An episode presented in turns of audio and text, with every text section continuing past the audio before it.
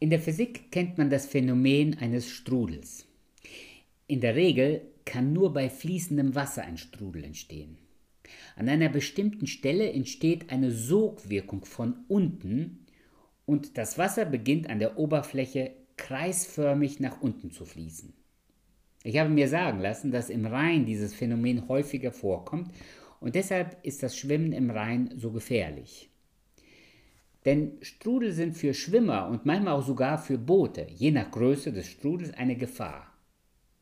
An der Oberfläche entsteht durch den Wirbel eine starke Anziehungskraft, der ein Schwimmer nicht widerstehen kann, und unwillkürlich wird er in den Strudel gerissen und nach unten gezogen. Leider sterben jedes Jahr Menschen dadurch.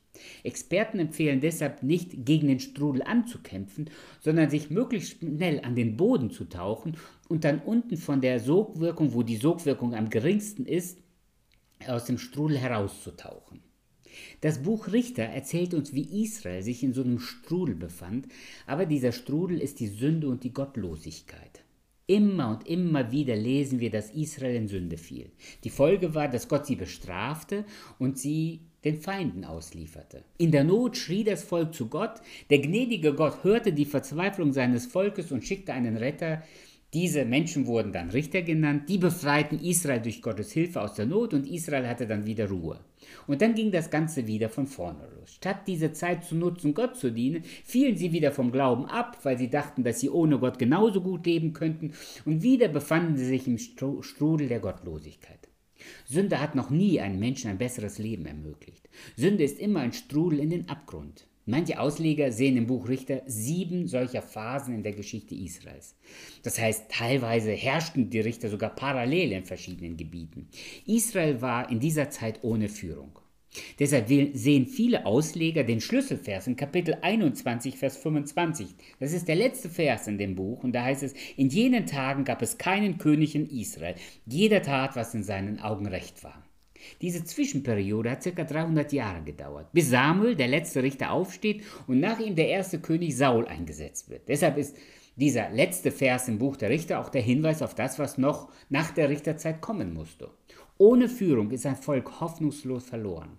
Aber der eigentliche König in Israel sollte Gott sein. Solange Gott nicht Zentrum des Volkes Israels ist, wird die Gottlosigkeit immer wieder um sich greifen. Ich habe deshalb das Buch Richter mit den Worten überschrieben, raus aus dem Strudel der, Gottlosi der Gottlosigkeit. Mein Schlüsselvers steht aber in Kapitel 3, Vers 31, nämlich da heißt es, nach ihm kam Schamgar, der Sohn Anats, und der erschlug 600 Philister mit einem Ochsenstecken und auch er errettete Israel. Schamgar kommt nur einmal im äh, Richterbuch vor. In Kapitel 5 wird er noch einmal namentlich im Siegeslied von Deborah erwähnt. Aber Schamgar lässt sich von Gott gebrauchen, um das Volk Israel zu retten. Denn das Buch beschreibt die Zeit zwischen Josua und dem ersten König Israels. Das Buch heißt Richter, weil, wie gesagt, Richter die Führung in Israel übernahmen. Sie waren für Recht und Ordnung in Israel verantwortlich, aber oft waren sie selbst das Problem. Statt Probleme zu lösen, haben sie Probleme verursacht. Die bekanntesten Richter sind sicher Gideon und Simson. Aber auch diese beiden haben sich nicht mit Ruhm bekleckert. Gideon befreit Israel von den Midianitern, aber am Ende bringt er seine eigenen Leute um, weil sie nicht mit ihm gezogen sind in den Krieg. Simson ist eine ganz tragische Figur in Israel. Gott hat ihn so übermäßig begabt und bevollmächtigt, aber er missbraucht Gottes Gabe für seine eigenen Interesse und scheitert am Ende mit seiner ganzen Mission. Das Buch lässt sich im Wesentlichen in drei Abschnitte einteilen. In den ersten beiden Kapiteln wird beschrieben, wie die Israeliten immer mehr vom Glauben an den lebendigen Gott abgefallen sind. Sie haben zwar Josef versprochen, Gott treu zu bleiben, aber es dauert keine Generation und das Volk verliert Gott aus den Augen und tut, was es für richtig hält. Der zweite Teil des Buches sind die Kapitel 3 bis 16. Hier finden wir diese sieben Phasen der Unterdrückung bzw. der Gottlosigkeit, durch die Israel gegangen ist. Und unterschiedliche heidnischen Völker haben dann das Volk Israel belagert und belastet. Im letzten Teil, in Kapiteln 17 bis 21, wird der Götzendienst und die tragischen Schandtaten des Volkes Israel beschrieben. Als ich vor vielen Jahren in unserer Gemeinde Kinderarbeit gemacht habe, habe ich in einem Kindergottesdienst die Kinder gefragt, was ihr Lieblingsbuch in der Bibel ist. Ein Junge, der ständig Soldaten und Panzer beim Malen malte, rief laut, das Buch Richter. Ich fragte, warum denn? Seine Antwort war, da stehen die coolsten Geschichten aus der Bibel drin. Später wurde er Soldat bei der Bundeswehr. Aber recht hatte er. Die vermutlich grausamsten Geschichten der Bibel stehen im Buch Richter. Gott beschönigt nichts und lässt die Ereignisse aufschreiben, wie sie passiert sind. Sie zeigen uns, wie grausam der Mensch sein kann und welchen Schaden der Strudel der Gottlosigkeit anrichten kann. Der Evangelist und Pfarrer Ulrich Pazzani sagt immer wieder in seinen Predigten, wir haben in Deutschland vergessen, dass wir Gott vergessen haben. Auch in Deutschland leben wir einem Strudel der Gottlosigkeit. Politiker sind nicht mehr bereit, ihren Amtseid auf So wahr mir Gott helfe abzulegen. Sie glauben, dass sie ohne Gott das Land regieren können.